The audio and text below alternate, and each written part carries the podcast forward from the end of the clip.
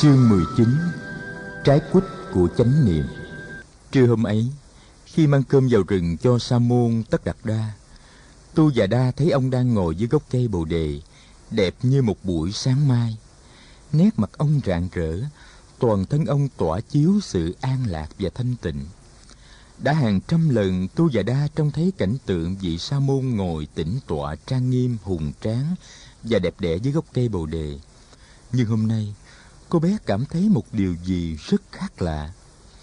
Nhìn Tất Đạt Đa, Tu và Đa tự nhiên cảm thấy tất cả những buồn lo của mình tan biến và niềm vui phát hiện trong lòng cô như một ngọn gió mùa xuân.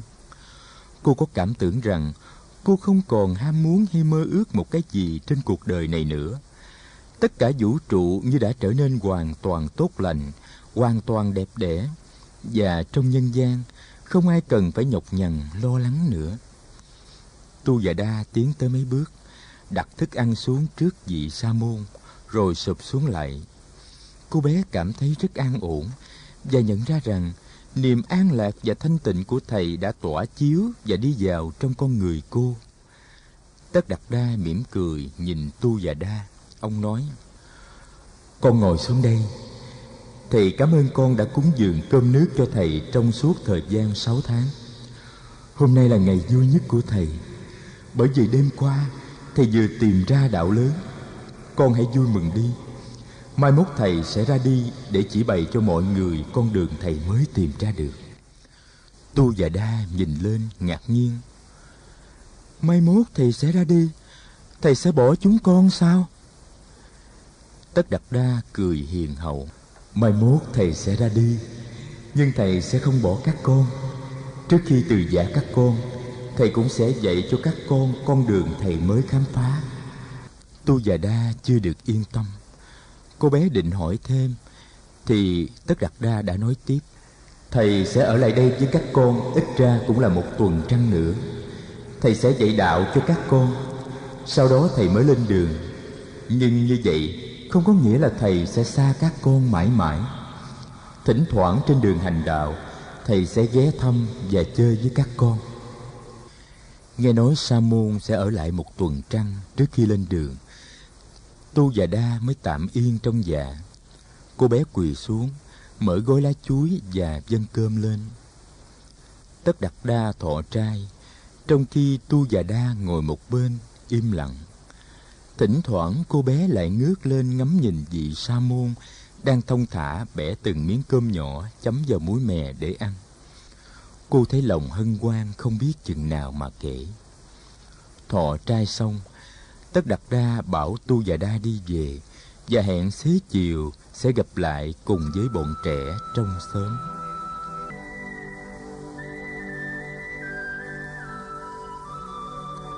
Chiều hôm ấy, bọn trẻ đến rất đông. Ba đứa em của các tường cũng đều có mặt. Các cậu con trai đều đã tắm rửa sạch sẽ và ăn mặc tươm tất. Các cô bé tròn sari màu, Tu và Đa mặc sari lụa màu ngà, Năng Đà Ba La màu độc chuối, Hi Ma màu hồng. Bọn trẻ ngồi quanh tất đặt đa dưới gốc cây bồ đề, rực rỡ như những bông hoa. Tu và Đa đem đến rất nhiều trái dừa và những thẻ đường thốt nốt để thết đãi thầy Tất Đạt Đa và cả bọn. Chúng cậy dừa ra và bẻ ra từng miếng để ăn với nhau rất là vui vẻ. Đường thốt nốt càng làm cho dừa ngon thêm. Năng Đà Ba La và Subas cũng đem theo mấy mươi trái quýt. Chúng chia nhau bốc quýt ra ăn. Sa môn Tất Đạt Đa ngồi giữa bọn trẻ, rất vui. Bé Rupa mời ông một miếng dừa và một miếng đường thốt nốt đặt trên một cái lá bồ đề. Nang Đà Ba La dâng ông một trái quýt. Ông tiếp nhận mọi thứ và cùng ăn chung với bọn trẻ. Bữa tiệc ngắn chưa chấm dứt, Tu và Đa đã lên tiếng. Thưa các anh chị, các bạn và các em, thầy nói hôm nay là ngày vui nhất của thầy vì đạo lớn đã được tìm ra. Tu và Đa cũng cảm thấy hôm nay là một ngày rất lớn của Tu và Đa. Vậy thì thưa các anh chị, các bạn và các em, tất cả chúng ta hãy xem ngày hôm nay là một ngày vui lớn. Chúng ta hợp lại hôm nay để mừng ngày thành đạo của thầy. Dạ bạch thầy, đạo lớn đã thành, chắc thầy không ở lại với chúng con được lâu chúng con xin thầy dạy cho chúng con những điều mà chúng con có thể hiểu được để chúng con được thấm nhuần ơn đức của thầy nói xong tu và đa chấp hai tay lại về hướng sa môn cù đàm dáng điệu kính cẩn và tha thiết. Năng đà ba la và bọn trẻ cũng đều chắp tay hướng về tất đặt đa với vẻ. Các con là những đứa trẻ thông minh. Thế nào các con cũng hiểu và làm theo được những lời ta dạy. Đạo lớn mà ta tìm ra rất sâu kín và nhiệm màu. Nhưng nếu người nào chịu học hỏi hết lòng cũng có thể thấy và hành theo được. Con đường ta tìm ra được gọi là con đường tỉnh thức. Khi các con bóc một trái quýt ra ăn, các con có thể ăn quýt một cách tỉnh thức hay là không tỉnh thức? Và thế nào gọi là ăn quýt một cách tỉnh thức? Đó là trong khi ăn quýt. Mình biết là mình đang ăn quýt. Mình cảm nhận được hương thơm và vị ngọt của trái quýt. Khi bóc quýt, mình biết là mình đang bóc vỏ trái quýt. Khi gỡ một muối quýt bỏ vào miệng mình biết là mình đang gỡ một muối quýt bỏ vào miệng. Khi tiếp xúc với hương thơm và vị ngọt của muối quýt, mình biết là mình đang tiếp xúc với hương thơm và vị ngọt của muối quýt.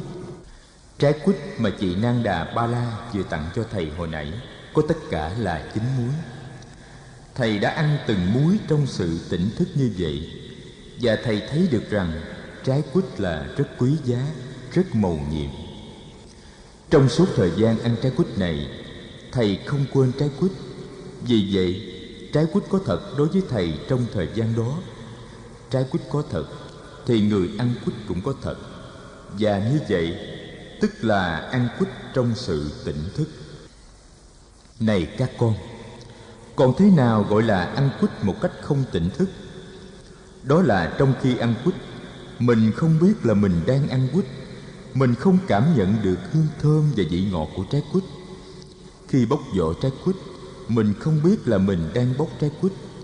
Khi gỡ một muối quýt bỏ vào miệng, mình không biết là mình gỡ một muối quýt bỏ vào miệng. Khi tiếp xúc với hương thơm và vị ngọt của muối quýt, mình không biết là mình đang tiếp xúc với hương thơm và vị ngọt của muối quýt. Ăn quýt như thế thì không thấy được sự quý giá và mầu nhiệm của trái quýt ăn quýt mà không biết là mình ăn quýt thì trái quýt không thực sự có mặt. Trái quýt không thực sự có mặt thì người ăn quýt cũng không thực sự có mặt. Các con, đó là ăn quýt mà không có sự tỉnh thức. Này các con, ăn quýt trong tỉnh thức có nghĩa là trong khi ăn quýt, ta tiếp xúc thực sự với trái quýt. Óc ta không suy nghĩ dẫn dơ đến những chuyện khác. Chuyện của ngày hôm qua chuyện của ngày mai, vì tâm ta an trú trong giờ phút hiện tại, cho nên trái quýt mới thật sự có mặt. Như vậy, sống trong tỉnh thức, tức là sống trong giây phút hiện tại, thân và tâm an trú trong giây phút hiện tại. Người tu tập phép tỉnh thức khi cầm trái quýt trong tay và khi nhìn vào trái quýt, có thể thấy được những điều mà người khác không thấy. Nhìn trái quýt trong tỉnh thức các con có thể thấy được cây quýt. Các con có thể thấy được cây quýt nở hoa trong mùa xuân. Các con có thể thấy được ánh nắng và giọt mưa đang nuôi lớn trái quýt. Nhìn sâu hơn nữa, các con có thể thấy được muôn vật trong vũ trụ đang tiếp tay nhau để làm cho trái quýt có mặt. Nhìn một trái quýt như thế, người tu tập phép tỉnh thức có thể thấy được sự mầu nhiệm của vũ trụ và đồng thời thấy được sự giao tiếp trùng trùng của mọi vật trong vũ trụ đối với nhau. Này các con, đời sống hàng ngày của chúng ta cũng giống như một trái quýt. Nếu trái quýt có thể có chín muối hoặc mười muối hay mười hai muối thì mỗi ngày cũng có hai mươi bốn giờ. Mỗi giờ là một muối quýt. Sống một ngày hai mươi bốn giờ cũng như ăn cả một trái quýt. Con đường mà ta tìm ra là con đường sống tỉnh thức suốt 24 giờ một ngày. Thân và tâm luôn luôn an trú trong hiện tại. Ngược lại, tức là sống trong quên lãng. Sống trong quên lãng, tức là sống mà không biết là mình sống. Sống mà không thật sự tiếp xúc với sự sống. Bởi vì thân tâm mình không an trú trong hiện tại nói tới đây sa môn cù đàm gọi này, tu già đa. Giá. Tu già đa chắp tay nhìn lên chờ đợi. Con nghĩ sao? Khi một người biết sống tỉnh thức, người ấy làm nhiều lỗi lầm hay ít lỗi lầm? Bạch thầy, khi một người biết sống tỉnh thức, người ấy rất ít phạm vào lầm lỗi. Mẹ con thường dạy, làm con gái con phải có ý tứ khi đi, khi đứng, khi nói, khi cười và khi làm việc con thấy rằng sống có ý có tứ cũng như sống tỉnh thức. Nếu con để tâm vào công việc, nếu con có ý có tứ trong khi đi, khi đứng, khi nói, khi cười, thì trong đời sống hàng ngày con tránh được những ý nghĩ, những lời nói và những hành động khác có thể gây nên sự đổ vỡ và làm cho kẻ khác phiền lòng. Đúng như vậy, tu già đa, khi một người biết sống tỉnh thức, người ấy biết mình đang nghĩ gì, nói gì và làm gì và vì vậy, người ấy có thể tránh được những ý nghĩ, lời nói và động tác có thể gây nên khổ đau cho mình và cho kẻ khác. Này các con, sống tỉnh thức, tức là sống trong giờ phút hiện tại và biết được những gì đang xảy ra trong bản thân mình và hoàn cảnh mình. Sống như thế, ta tiếp xúc được với sự sống. Và nếu tiếp tục sống tinh cần như thế, ta có thể hiểu biết được bản thân ta và hoàn cảnh ta một cách sâu sắc. Và sự hiểu biết đưa tới sự chấp nhận và sự thương yêu. Khi mọi loài hiểu nhau chấp nhận nhau và thương yêu nhau thì cuộc đời sẽ không còn nhiều khổ đau. Này các tường con nghĩ sao? Người ta có thể thương được không? Nếu người ta không hiểu. Bạch thầy không hiểu thì khó có thể thương. À, xin thầy nhìn em hima của con có một hôm hima khóc hoài khóc cả đêm, làm cho chị nó là ba la nổi cáo lên, đánh cho nó một cái thật mạnh vào mông hima bị chị đánh lại khóc to hơn. Con đến ẩm hima và con biết rằng hima đang sốt, có thể nó khóc vì đang bị nhức đầu. Con gọi ba la mà nói, ba la à hãy đến sờ đầu em mà xem. Ba la tới sờ đầu em hiểu ngay, mặt nó dịu lại, nó ôm em vào lòng rồi ru em với tất cả sự thương yêu. Hima nín khóc, dù nó vẫn còn sốt bạch thầy, đó là nhờ ba la đã hiểu, cho nên con nghĩ rằng nếu không hiểu thì không thể thương. Con nói đúng lắm, các tường à. Có hiểu mới thương, và có thương mới biết chấp nhận. Này các con, tập sống cho tỉnh thức, thì các con sẽ từ từ hiểu. Hiểu mình, hiểu người hiểu dạng vật và các con sẽ có lòng thương. Đó là những điều sơ lược về con đường mầu nhiệm mà ta đã tìm ra. Các tường chắp tay. Dạ bạch thầy chúng con có thể gọi con đường ấy là con đường tỉnh thức không?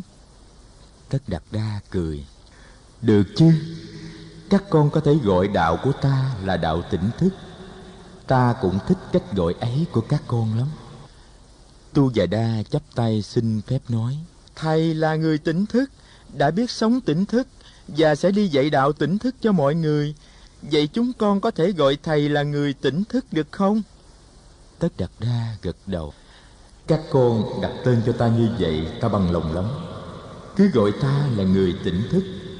Cách gọi ấy ta thấy đơn sơ mà thân mật. Mắt của tu già đa sáng lên cô bé nói. Tỉnh thức và người tỉnh thức theo tiếng Magandhi là Phật. Vậy từ nay chúng con gọi thầy là Phật, cũng có nghĩa là người tỉnh thức. Tất Đạt Đa gật đầu, tất cả bọn trẻ đều quan hỷ. Nalaka, 14 tuổi, là người con trai lớn tuổi nhất trong bọn, cậu lên tiếng. Lại Phật, chúng con rất sung sướng được Phật dạy cho chúng con về con đường tỉnh thức. Con nghe em Sujata nói, gần 6 tháng nay Phật ngồi tu dưới gốc cây này, và chính đêm qua Phật đã thành đạo dưới gốc cây này. Thưa Phật, cây này đẹp nhất trong rừng. Chúng con muốn đặt tên cây này là cây tỉnh thức, có được hay không? Cây tỉnh thức là cây bồ đề, bởi vì chữ bồ đề cũng gần với chữ Phật, cũng có nghĩa là sự tỉnh thức. Sa môn tất đặt đa, cồ đàm gật đầu. Ông rất quan hỷ. Ông không ngờ trong một buổi nói chuyện ngắn ngủi với bọn trẻ nhỏ trong rừng mà ông đã có tên. Đạo của ông mới tìm được đã có tên, và cây đại thọ nơi ông tìm ra đạo lớn cũng đã có tên. Năng đà ba la chắp tay, chúng con xin bái biệt phật hôm nay, trời đã gần tối rồi, ít hôm nữa chúng con sẽ xin trở lại để được phật dạy dỗ bọn trẻ nhất loạt đứng dậy, chắp tay búp sen để cám ơn và từ giả phật. Chúng ríu rít vui mừng như một đàn chim. Phật cũng vui. Phật đã quyết định ở lại rừng này trong một thời gian để chiêm nghiệm về cách đem gieo rắc những hạt giống của đạo tỉnh thức trong cuộc đời. Đồng thời cũng để có thời gian để nghiệm đầy đủ niềm an lạc lớn lao do sự chứng đạo đem tới.